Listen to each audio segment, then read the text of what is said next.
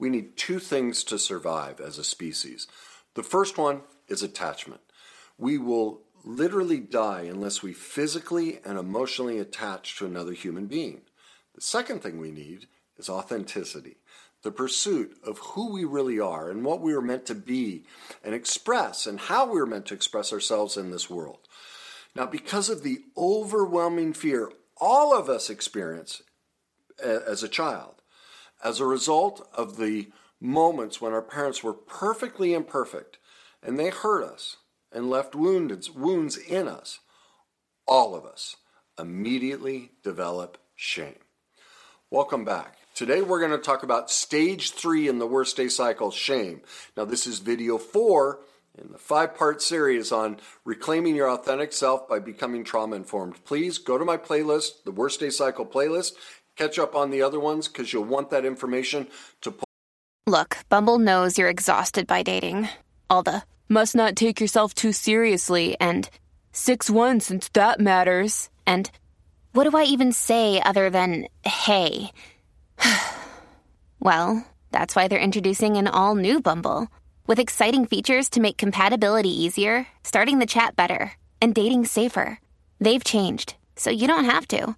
Download the new Bumble now. Pull all of this together, but today we're going to focus on the shame piece. Now, what's critical to understand about shame is it is all about control. Because as a child, when our parents are perfectly imperfect and they leave wounds in us, we are too young to process our parents and society's perfect imperfections. We don't have the emotional mastery development.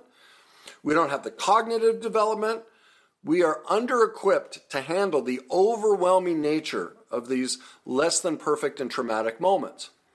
And so, because of that, we all experience the feelings of being unworthy, impotent, inadequate, dumb, dysfunctional, imperfect. We feel neglected and abandoned.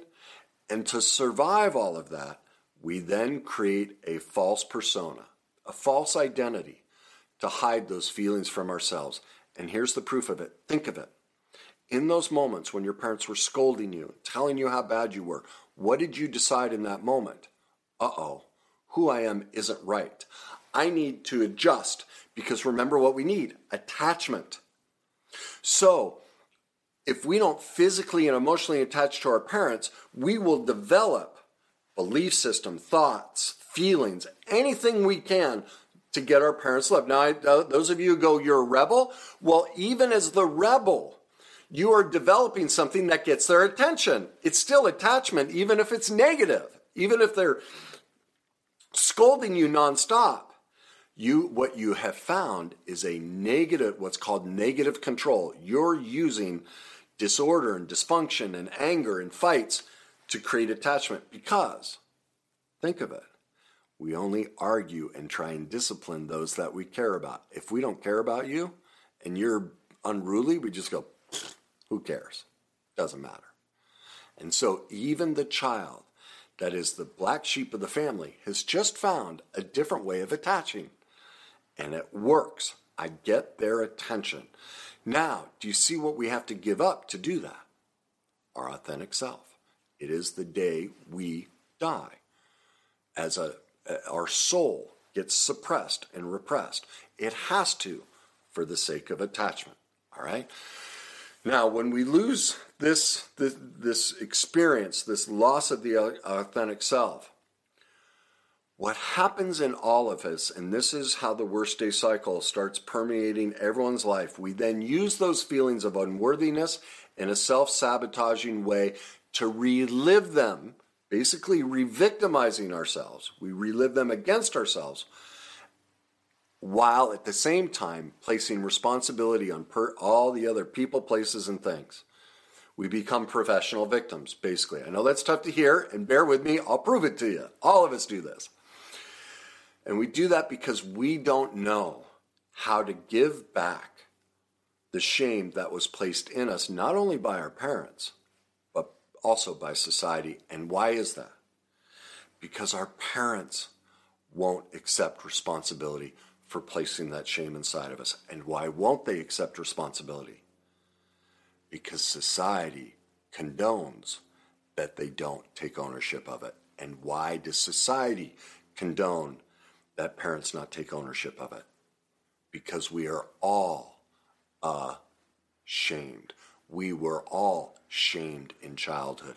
It is now a societal precept that we all play the victim, we all place responsibility. We don't want responsibility because who doesn't have responsibility in life? A child. And so that's why society, we're all revictim, we're all just children, placing blame and responsibility on other people, places, and things just like a child would do.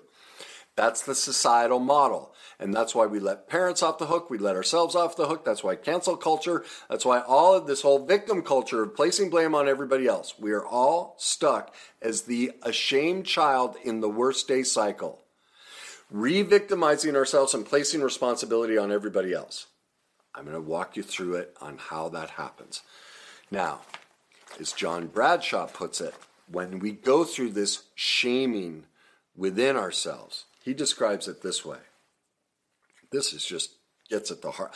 I wish I could come up with words like this, and that's why I'm reading some of this stuff. Is these are people who've been able to take what I've discovered and what I show and put it in a way that just so is so much more profound than the words I choose. All right, he says it this way: the wounded inner child contaminates intimacy in relationships because he has no sense of his authentic self. The greatest wound a child can receive is the rejection of his authentic self. When a parent cannot affirm his child's feelings, needs, and desires, he rejects that authentic, that child's authentic self. Then a false self must be set up. That's all of us. A shamed person is divided within himself and must create a false cover up to hide his sense of being flawed and defective. You cannot offer yourself to another person if you do not know who you really are. I'm going to get to this. I'm going to show you how none of us know who. Families have a lot going on. Let Olly help manage the mental load with new cognitive help supplements for everyone four and up, like delicious Lolly Focus Pops or Lolly Mellow Pops for kids. And for parents, try three new Brainy Chews to help you focus, chill out, or get energized. Find these cognitive health buddies for the whole fam at olly.com. That's O L L Y.com. These statements have not been evaluated by the Food and Drug Administration. This product is not intended to diagnose, treat, cure, or prevent any disease. we really are. Toxically shamed people tend to become more and more stagnant as life goes on. They live in a guarded, secretive, and defensive way. They try to be more than human. They become perfect and controlling or controlling. Or less than human, losing interest in life and relationships and st- or stagnating in some sort of addictive behavior. A shame based person will guard against exposing their inner self to others. But more significantly, he or she will guard against exposing himself to himself. This is all of us. Think of why you don't want to share your history with others. You don't want to share it with yourself. That's not to shame you. I don't blame you. And so those people who, when, you know, I use my life story to talk about how all of this stuff works, they think it's awful. Well, did you hear what I just read? Only a shamed person would think that's awful. And and they think it's terrible that I bring up my ex-wife and she's not here to defend herself. Well, if and when my ex-wife ever decides to do the recovery work, she'll just go, "Oh yeah, He's right. Best I could do. We were both perfectly imperfect. And look, yeah, Kenny's right. He did a lot of terrible things to me too. Like we would share in the misadventures of our perfect, imperfect nature. But those that are toxically ashamed don't want anyone to know about it, don't like it when other people talk about it because it exposes that then they'd have to see themselves. And so they chastise me, but they're talking to themselves. It's not even about me. Their dislike of it is a dislike for themselves. Bradshaw goes on. This voice that is within us that's saying we shouldn't do this and this is bad is mostly created by the shame based, shut down defenses of the primary caregivers, and I'm adding society. just as the shame based parents in society cannot accept their own weaknesses, their own wants, feelings, vulnerability, and dependency needs, they cannot accept their children's neediness, feelings, weakness, vulnerability, and dependency. Think of what parents do. Stop it. You got, like, they just, that's why they're angry. I can't. You guys want too much. That voice is the result of the parents slash society's deeply repressed desire to destroy the aliveness and spontaneity of the child whenever he or she intrudes on the parents or society's defenses. So again, people jumping on me, society, victim culture, all of this. That's all these little kids and parents. That's what it all of it is shame based. Their anger toward their shaming parents or society could not be expressed for fear of losing the parent or their place in the world. That anger is then turned inward and becomes self hatred. That's where the self victimization will come. I'll show it to you in a little bit here.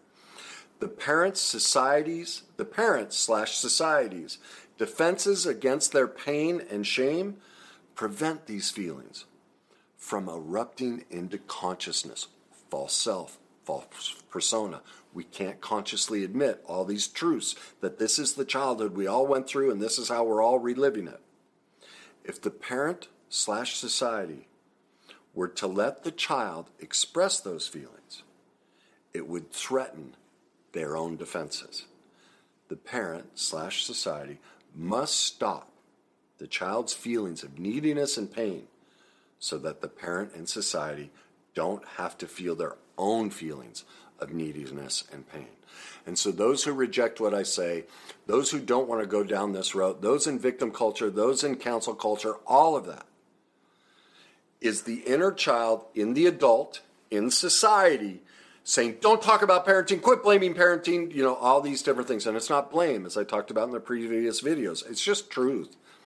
When you need mealtime inspiration, it's worth shopping Kroger, where you'll find over 30,000 mouthwatering choices that excite your inner foodie. And no matter what tasty choice you make, you'll enjoy our everyday low prices, plus extra ways to save, like digital coupons worth over $600 each week. You can also save up to $1 off per gallon at the pump with fuel points. More savings and more inspiring flavors make shopping Kroger worth it every time. Kroger, fresh for everyone. Fuel restrictions apply. It's just responsibility. So all the people that push back against me, like Bradshaw, do you see how beautifully he says it? I couldn't say it this well and succinctly. That's why I had to read. Is it's like there. That's what's happening. We're in massive denial and massive shame as a culture and society, as parents. We don't want to talk about it. We don't want to deal with it. And so we push, we repress, we get angry, and it's all we're all filled with this self-hatred, self-loathing. So remember, shame is about control. So I have to control what you say, what you do, who you are, and all of this stuff. That's the victim, the the victimizing nature of this. Is I got to control you because I can't control me because society, my parents say I can't let that inner child in me express their thoughts and feelings and their pain. We're not allowed to do that in our culture. That's why I do all this. I'm trying to change that. So, to survive that, we create false, as he said, we create, we create a false persona, a false self. But it's detrimental. Now, as he talks about, the most paradoxical aspect of shame is that it is the core motivator of the superachieved and the underachieved. So, most successful, least successful. Nobody's immune from it all the people you're trying to emulate, they're just as perfectly imperfect if you feel like you're down here. The star and the scapegoat, the righteous and the wretched, the powerful and the pathetic. This is where, when he's talking about the powerful, the right or the star, the super achieved, these people, in, in as a result of their shame, have fallen into the trap of what's called a falsely empowered codependent. Yet our society says, oh no, they've got it together. They figured it out. They weren't shamed as a child. Oh, yes, they were. They were massively shamed. That and, and here's how he talks about it.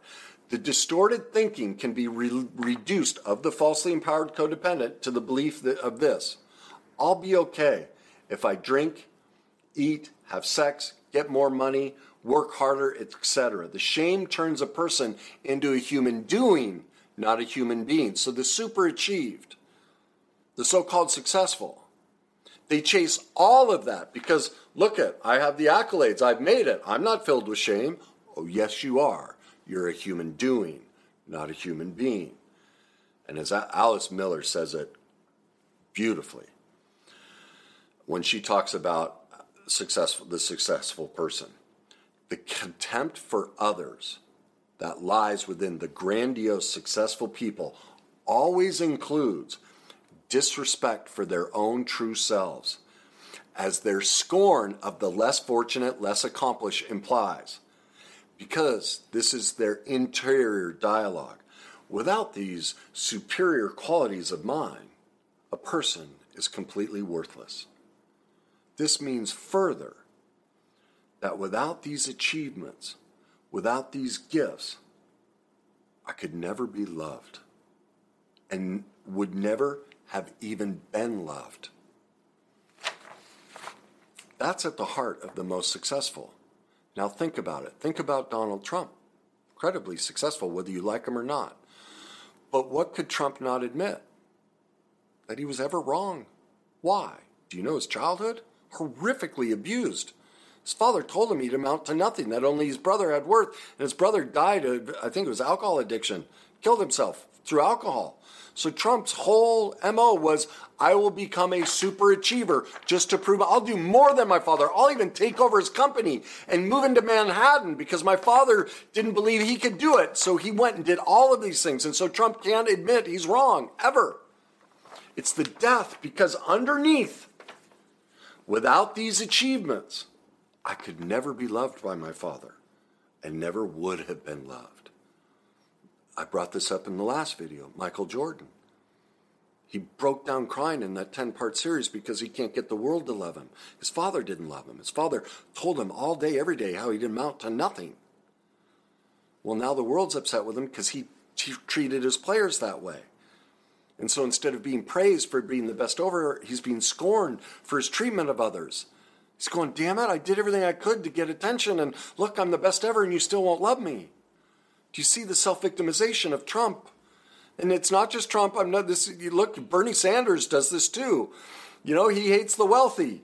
Yet, when asked, you know, in his political campaign, it's hysterical. He wants everyone to get more money, a higher minimum wage, but he was only paying, he wants $15 an hour and he was only paying his workers $13 an hour. And so they all revolted. And so you know what he did? He cut their hours, which is what businesses say. If you raise the minimum wage, we can't afford it. We'll lower their hours. And that's exactly what Bernie did. Like, he's fighting for all these so called socialist principles, and yet he doesn't believe in them.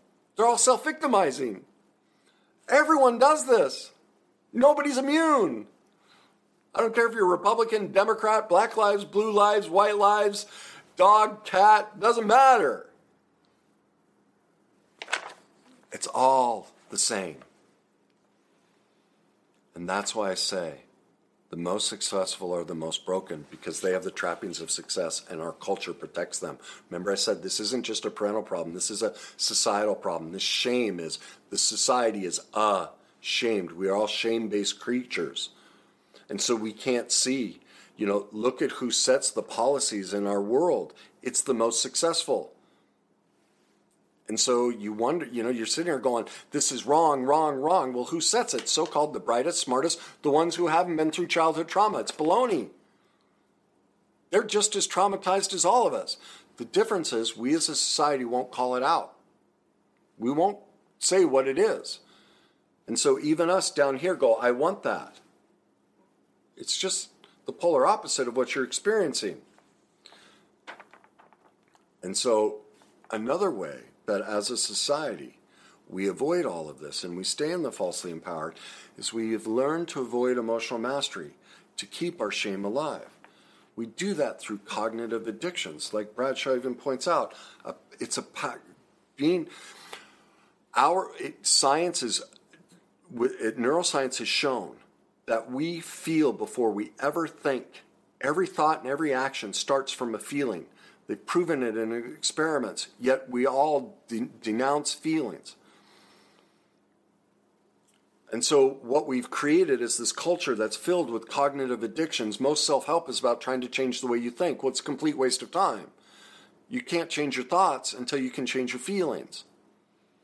And so, cognitive, he points out, cognitive addictions are a powerful way to avoid feelings. As he said, he lived in his head for years. He was a university professor. Thinking can be a way to avoid feelings, all addictions, whatever they may be success, living in squalor, they all have a thinking component. It's called obsession. Obsession is a feeling state, it's a shame based state. This also leads to the disempowered codependent. Shame is a two headed monster, falsely empowered, the rich and famous, disempowered, the, the victimized, who search it out and replay it upon themselves. Well, both sides do it, but our society looks as, as this is the victim. They're both victims, they just do it differently. These are the disempowered codependents, the so called nice people. All right? And this is what you have to be careful with a lot of po- political parties. They want to be nice, but they're just hiding their shame because, as Bradshaw points out, the goal of the nice person is their, his own image, not the other person. Being nice is primarily a way of manipulating people in situations because by doing so, they avoid any real emotional contact and intimacy. By avoiding intimacy, the nice person can assure that no one will see them as they truly are shame based, flawed, and defective. I prefer the term perfectly imperfect, not defective. I write about this in my book, the chapter The Day I Saw My Darkness. I thought I was this nice, nice guy. None of us are. We do things from, and, and, I, and the proof of that is have you ever been resentful that somebody didn't recognize your niceness? We all have, especially the nice people. The nice people get the most upset at how nobody recognizes how nice they are. Well, that's what he's saying. Be nice is being nice is primarily a way of manipulating people and situations. We can because see, do you see what we can do? Now I can control you by blaming you, people, places, and things for how you're not recognizing how nice I am and not rewarding me for it. It's manipulative. The only way it's truly nice is if you don't keep score, you don't throw it in their face, and you don't have resentment. Well, we've all been raised by this ashamed society that says, you know, like I said, a lot of uh, political parties and a lot of um, social causes are about doing things that are making us nice. They're not. They're about controlling, manipulating people so that they don't have to experience their feelings. But they're not in reality about that. The false self is running things.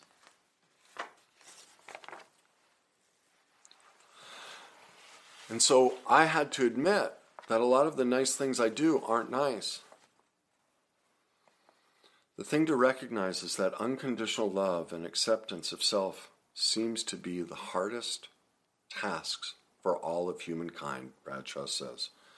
Refusing to accept our real selves, which is our imperfections. That's what I'm bringing to light here is all of our imperfections. Man, this is uncomfortable. But this, if we want our real selves, we all have to take ownership and learn to love and accept our perfect imperfections because we refuse to accept our real selves, our perfectly imperfect selves, we try to create more powerful false selves, or we give up and become less than human. This results in a lifetime of cover up and secrecy. This secrecy and hiding is the basic cause of all human suffering. And this creates what I call the disparity of love. Everybody wants to be loved at this level. Yet we all feel our self esteem is at this level because we're all hiding. We all have perfect imperfections. We're all filled with shame. Every parent hurt us. We hurt our children as parents. We don't want to admit that as a society or as a person. So, do you see, if I can't admit truth of who I am and I can't love myself, and yeah, I made some mistakes. I'd like to do better and I'm going to keep working on it, but it doesn't mean I'm a bad person. So, because that's what this person can do. This is the love we want. But if I'm here in my, this is what we're talking about is self love. Someone with self love can own, share, laugh at their perfect imperfections. They don't need to overachieve. They don't need to underachieve. They don't need to be overly nice. They don't need to control and manipulate. But since we are all here, we can't get this love. We're only capable of this, and therefore we will only accept this. And the proof of that is look at your relationships. Have you received this? No. Very few of us, if any of us, have. Not because we're not worthy of it, but because our shame and low self esteem means we only attract this. We have to confront our worst day cycle. We have to heal the pain from our past. We have to admit we are ashamed as a culture and society, that our parenting dynamic instills that in us. That we then protect as a society and go, oh, don't talk about the past, don't deal with childhood. We have this false, well, okay, you can choose that and you can stay here if that's what you want.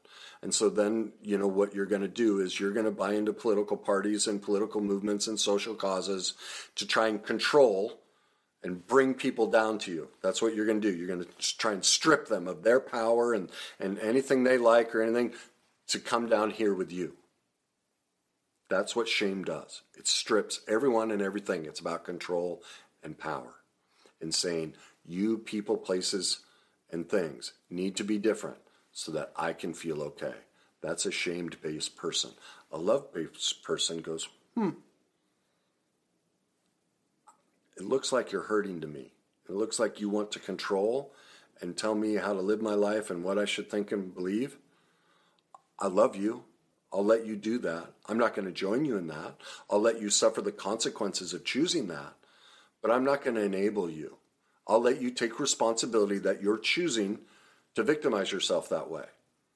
I love you enough to do that. Like, I don't need false power or false niceness to come down here and drag you out of that. You're choosing it. Like, I, you know, I'm sharing with you truth and how to get out of it. If you don't want to get out of it and you want to stay here, that's fine. I'll let you. That's love. Well, if you want this kind of love, you need to be able to have that kind of truth with yourself. And to do that, we must all face the worst day cycle and face the shame that we're all stuck in. So, what's the solution? Four steps become an expert in the worst day cycle, heal the pain from your past. You do that by developing emotional mastery, is number three. And when you have that, you can love and accept your perfect imperfections. You can share them openly with others. You can laugh at you remember the first video I did it was talking about perfect imperfections, being able to let it roll off our back. That's how we do it. So, I'm going to help you start becoming an expert in reclaiming your authentic self, developing emotional mastery, learning to love and accept your perfect imperfections, and heal the pain from the past by showing you how shame works and how to discover it in yourself. Remember, we need two things we need attachment and authenticity. Now, because as a child, in those moments when our parents were perfectly imperfect and they hurt us, in that moment, we learn denial. All right, now we're really going to get it in the last video, we'll get into denial. I can't, some of this, I'll be honest with you, some of this you're going to feel a little bit left hanging because without the information on denial, you can't bring it all together. Okay, but I just have to do it that way. All right. But do you see, in that moment, we weren't, we learned self deception and denial. We had to. We had to go, wait a minute, mom and dad aren't perfect. We couldn't admit that they weren't perfect. We also realized there are rules in this house, and they're all based on making sure mom and dad aren't upset. Because if mom and dad are upset, we're in trouble, and I get sent the message I am worth less. There's something defective in me because that's what was sent to them, and you know, it's what gets passed down. All right?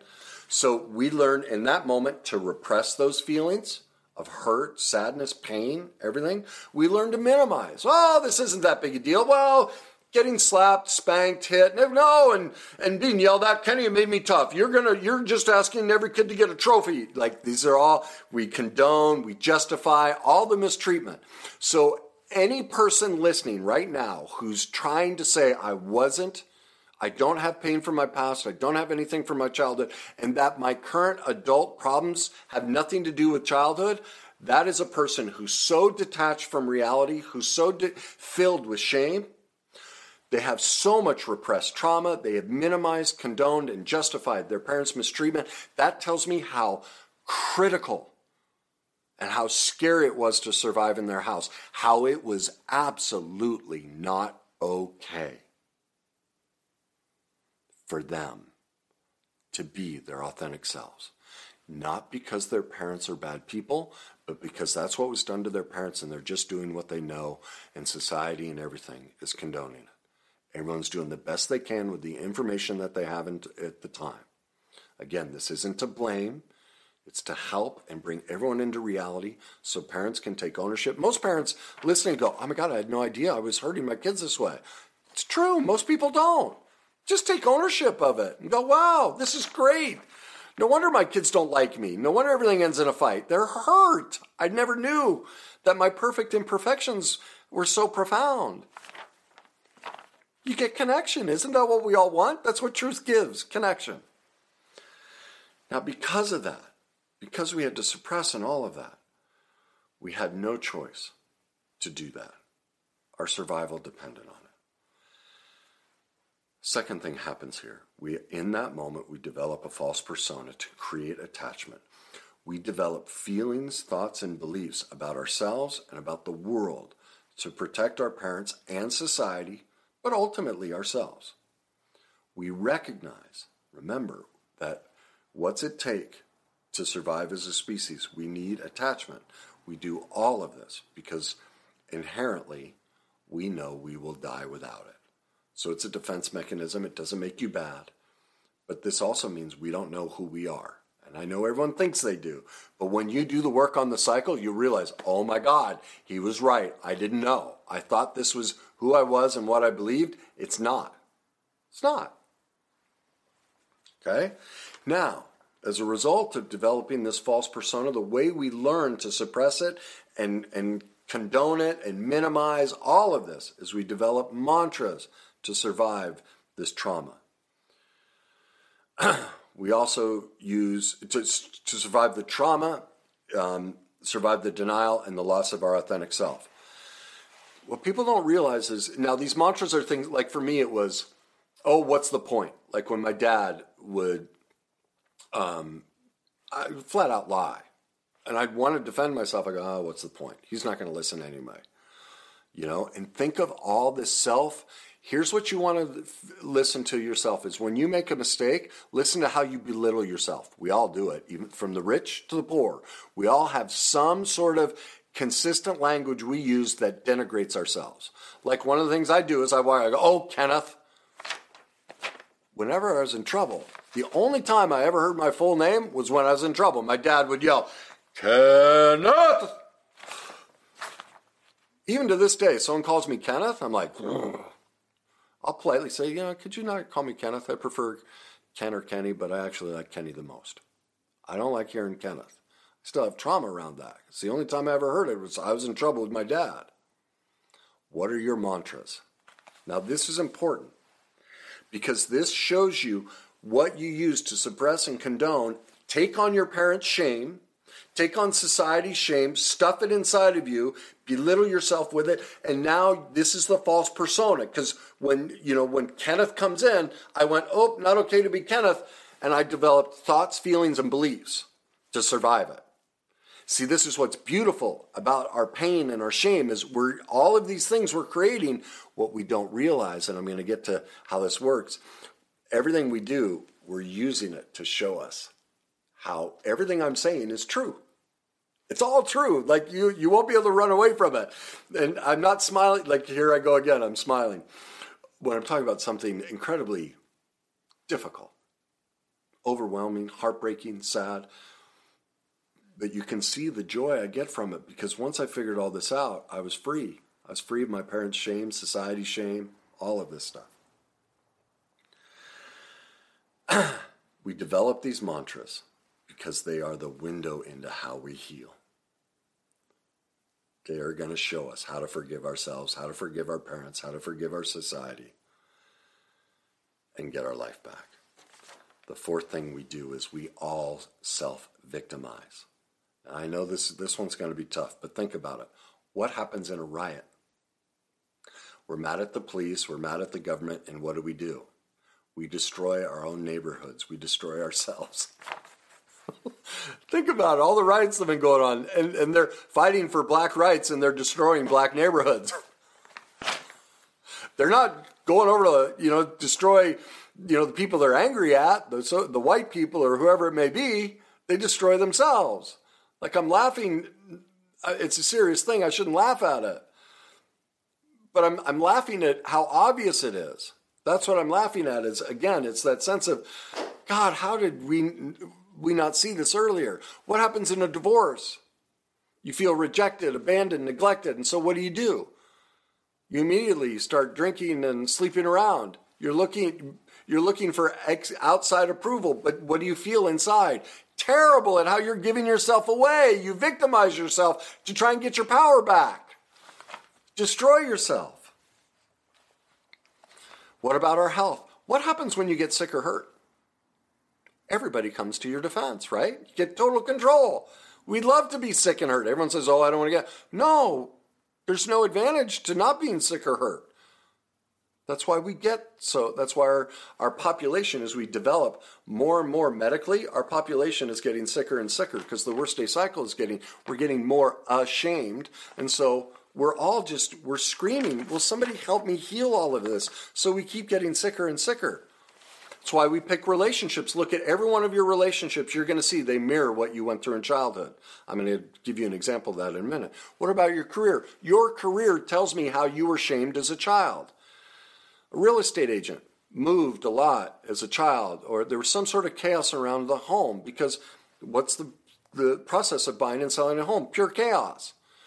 What about anyone in sales, car sales, computer sales, whatever it is, they were told directly or indirectly through words or actions that they had no worth. Because what happens in sales? It doesn't matter how much I sell. I could sell a billion dollars today. Tomorrow I start at zero, no worth. They're just reliving their pain and trauma against themselves. Again, I'll give you another example. Everything we do, it's all we're ever doing. Every choice we make, we're re victimizing ourselves. The process of recovery is learning wait a minute, it's like I had to discover about golf. The act of golf, the swinging of the club, was just like my uh, brother of mine who physically beat the living hell out of me. It, I would go into pure trauma swinging. Walking on the golf course was healing. See, in every one of these self victimizing pursuits, there is an element of health. What we've never been taught is how to discern that. That's what this whole emotional mastery, everything teaches you, is how to learn that. Okay? So everything we're doing, every choice we're making is just like living in a 3D movie, all right? But it's like watching one without the glasses. You know what that's like, right? You can't really make out the images, everything's distorted because we don't have the glasses. Well, learning about the worst day cycle, developing emotional mastery gives you the glasses. When you learn everything I'm teaching in here, you'll look at every choice you've ever made and it'll all become clear. Oh my God, that's why I married that one. That's why I picked that career. That's why I'm doing everything. It's just all from childhood, nothing else. Your hobbies, the food you like, the colors you wear, all of it. It's all childhood based. Okay? The fifth thing that's part of this shame piece is it's an inability to claim responsibility. Now, why do we play the victim and place responsibility on everybody else, cancel culture, all of this. Is do you see what it gives us? We get to stay the child. We get someone else to take care of us. Whether that's society, whether that's a friend, whether that's a relationship, we place that responsibility because we were neglected and abandoned when our parents shamed us, perfectly imperfectly. They didn't mean to, but they did. So we're all asking society and everyone else to parent us. Well, do you see, if I'm always requiring you to fix my problem, I'm never an adult. I'm never my authentic self. I have no power. All of these positions place you in control of whether I'm happy or not. That's why when people say, you know, you shouldn't say these words about people, that's codependence. You get to decide whether something hurts you or not. And the proof of that is what happens when someone compliments you? What, what do most people do? Ooh, oh. Yeah, I don't want to hear it. Well, wait a minute. I thought nice words were what we all wanted, but you can't accept a compliment. That's the proof. We all choose how we feel about the things we hear. There's a racist word that starts with an N. If a person of that color says it to someone in that color, it's a compliment. But if another person of a different color says it, it's the worst thing you can say. That's proof again. We choose how we feel about that information. I'm not condoning it but it's the truth. But we self-victimize. We don't. I don't want to take responsibility of I'm choosing that that word hurts me. Now I'm not saying what. And see, so immediately, what's going to happen is people's shame and stuff from the past is going to come up, and they're going to just stick like I'm tearing away their ability to play the victim. It is true that many people throughout life have been treated poorly but in each moment, we get to decide. As my counselor taught me, you can be walking down the street, minding your own business, you get shot by a sniper. It's not your fault. Getting called a word isn't your fault. Being treated poorly isn't your fault. But you are responsible for walking down that street. It didn't happen in a vacuum. Now you have a choice. This information has come at you. This treatment has come at me. You get to decide. Are you going to lay on the concrete, bleeding out, screaming at everybody, oh my God, this is awful. I didn't deserve this. Somebody please help me. Or worse, many people won't even do that. They'll just lay there and bleed out and blame, you know, it's their fault, it's their fault, it's their fault, it's their fault. They won't do anything. Well, no, it's our responsibility. I got shot in the leg. I can still get up. I can crawl to the emergency room. I can ask for help. Maybe someone will help me. Maybe they won't. It's still my responsibility to go to the hospital, get the bullet removed, and it doesn't end there. Then I need to go to recovery, hire a professional to help me heal the wound. I'm responsible for that. I'm responsible for why did I walk down that street? I'm responsible at all times for whether I give other people's words power I give other people's actions power, other people's beliefs. A shame based person won't take responsibility and they want you to fix it for them. That's why we are a society that is ashamed. We are moving more and more demanding that other people heal our wounds. That is purgatory. Look at the world. Is it working? It just gets worse. It's, it never works because we are the child laying on the concrete screaming for someone to heal us. They can't. Only we can. Now, I'm going to tell you a story of how all of this works because a lot of those are concepts and it's tough to keep track of. So, I'm going to tell you a, a, a section of my life, my life story, so you can see how the ashamed person and ashamed society would tell you the story. Then I'm going to tell you of what it, the truth is when you have emotional mastery, when you've conquered your worst day cycle, when you have healed the pain from the past and loved your perfect imperfections, and you've moved out of shame, out of denial, out of fear. Okay?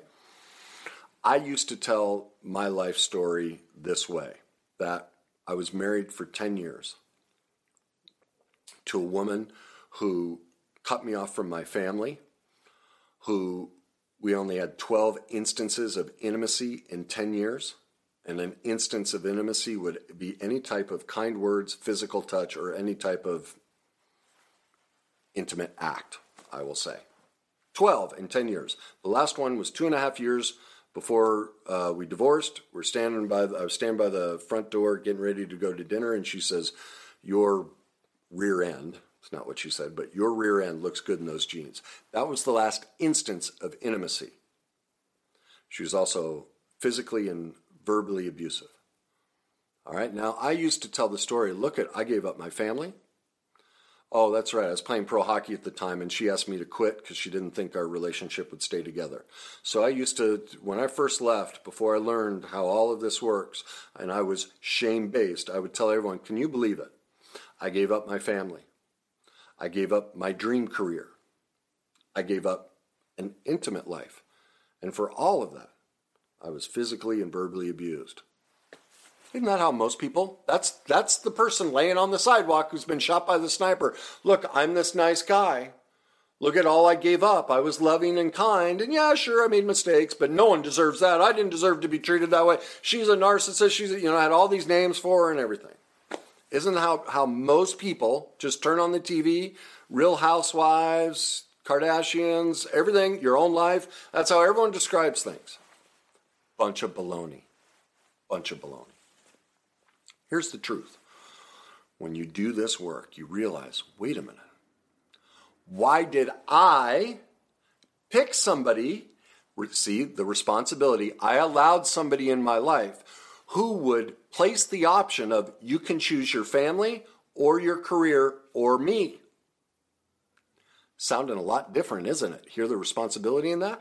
Why did I pick that person? Why did I say yes to that? I could look, I can date, we can all date thousands of people. Yet I said yes to this person. Well, when you do the recovery work, you realize I was in my mid 20s playing pro hockey, still living at home. I was the emotional support for both my parents. It's called enmeshment. Severely codependent, covert sexual abuse with my mother, these really twisted dynamics. I couldn't get out. I couldn't leave. I was emotionally intertwined sickly with my parents. So I pick somebody subconsciously. We don't do any of this conscious. This is how the cycle works. We're re-victimizing ourselves. Remember 3D movie, choosing things, trying to show us, Kenny, will you heal the pain from the past? Love your perfect imperfections. Develop emotional mastery. But no one's taught us this is how it works. So I picked her. Why?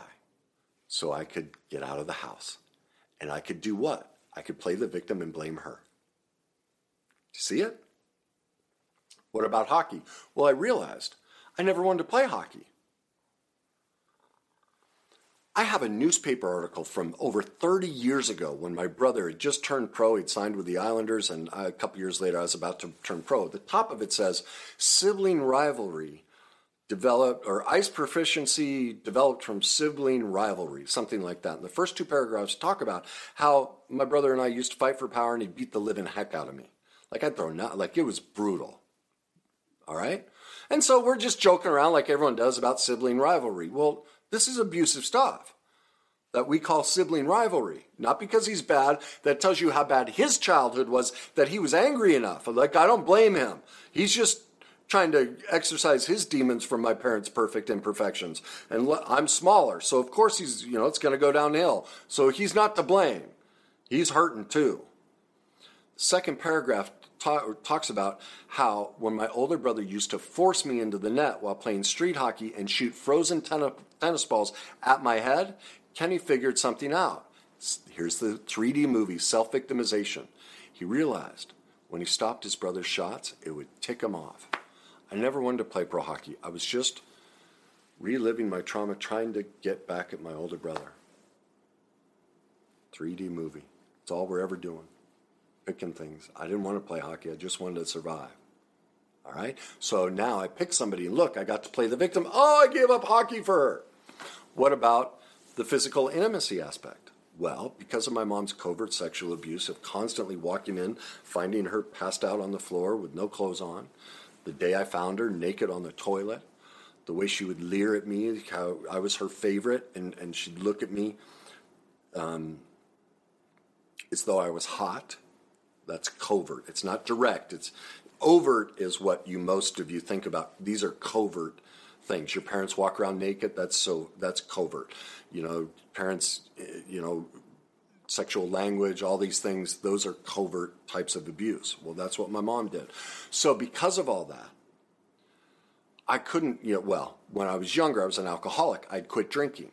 Now that I was sober, I couldn't be intimate. So I picked somebody who wasn't capable of it either because of her own childhood history. And what else could I do? Play the victim and point the finger at her. I could blame her for us not being physically intimate. Now, what about the physical and verbal abuse? Well, remember my father, Kenneth? I could never be right, ever. I could never be right with her. And every time I tried to prove that I was right, I'd get just chastised, belittled, just like my father. My older brother beat the living heck out of me. And so, why did I pick someone just like that? Because it's all I knew. I was filled with shame, with perfect imperfections. I was raised in a way, and all of you, it's the same thing. If you've been with a narcissist, whatever it is, now, I know this is very difficult to hear and very difficult to absorb. It was for me, and this takes time. My videos, like my book, is a book you need to read three to five times a year for five to ten years. I know there are sentences in there that you will never see because of how the shame and denial portion work. You'll never admit them to yourselves until you get further along in the journey. That's why journey's in the title. Should have been your journey to yourself, not your journey to success. It took me, I don't know how long this process will take you to admit these truths, but I can sit with anyone and break your life down just like this. You're, everyone's doing it. I don't care how successful or unsuccessful you are. This is everybody. We all do this. We all pick careers. We all pick relationships to show us our perfect imperfections, what we need to heal, and ultimately what we need to forgive. See, my ex wife isn't the problem. I adore her. Do you see what she taught me? I don't condone her behavior, and I don't condone if you were abused or hurt in any way. But thank God for my ex wife. She co signed on my manipulative BS. Now, she chose not to do the work to heal. I did. I chose to do the work. And so now I have truth. And see, so that my second marriage, I, I moved up. I got, I actually got, there was kindness in my second marriage because I developed, you know, I moved past more shame. And now I'm ready for something more up here. That's what the process gives you. But you have to make the choice to do that work. So, a couple more things. This is going to be very difficult to admit because of the loss of self that we all experienced in these moments. And so, do you see what I'm asking you to confront? That you're you're not really who you think you are, and that, like, I know you're going, "Come on, Kenny, that's baloney," but if you do the work, you'll see it. But also, you created this false persona to create connection, so you're going to resist it. You're going to deny it because then it's like, well, wait a minute. If you were present enough to recognize, you know, even if you were present enough to recognize your parents were less than perfect. You're going, but Kenny, if I confront this, I became all of this to connect to my parents. Don't make me, then I've got nothing if I confront all this. And that's the denial aspect. That's what we're going to get to next. I told you that these two videos are like really deep and they're the crux of everything. That's what we're coming to. But I want to kind of end with this. What is healthy shame? Healthy shame is the permission to be human. This is again Bradshaw. To be human is to be essentially limited. It is to be finite, needy, and prone to mistakes. Healthy shame lets us know that we are not God and that we truly need help. Do you think those falsely empowered so called rich? No, they can't admit this. The successful we all want to be. we will know, this is mine, we will know we have recovered when we can laugh at ourselves laugh at our perfect imperfections, share them openly with others, and we don't take ourselves so seriously. And that's why I do all this, is to model this is what it looks like when you're able to confront your shame, you're able to confront your denial and your parents' perfect imperfections and love them. Love them and love yourself. Okay? If you want to begin that process, you can begin that by taking my free emotional mastery class your journey to emotional mastery. You can just go to www.thegreatnessyou.com to do that. If you want to take it a step further, buy my book, Your Journey to Success. It goes in more detail of how this cycle works and how to begin the process. Now, if you really, if you really want to dig into the shame stuff and start healing all of this, then you'll have to make a bigger investment. You I would suggest that you purchase my masterclass, The Complete Journey to Creating Lasting Love and Connection. It'll give you the journey books and the videos to walk you through so you can start seeing all of this. Please be kind and patient with yourself. This stuff is not easy to absorb, admit, and grasp right away. That's why most people, it takes them one to three years before they'll ever start listening to me. Most won't follow me or like me or anything. It, I am an acquired taste because I'm asking you to confront things that are not easy. And, um, but I promise you, if you choose to do this, everything you've been looking for in life, by avoiding all of this, you'll get it. It's the only way I've found. And it's been true for every client I've ever worked with, every person I've ever worked with that pursues this path. They get the freedom they're looking for. If you think this will help somebody, please share it. Leave me your comments. And man, especially on the shame and denial portion, go slow, take your time, and remind yourself each and every day I'm on the journey. Just enjoy where I am right now.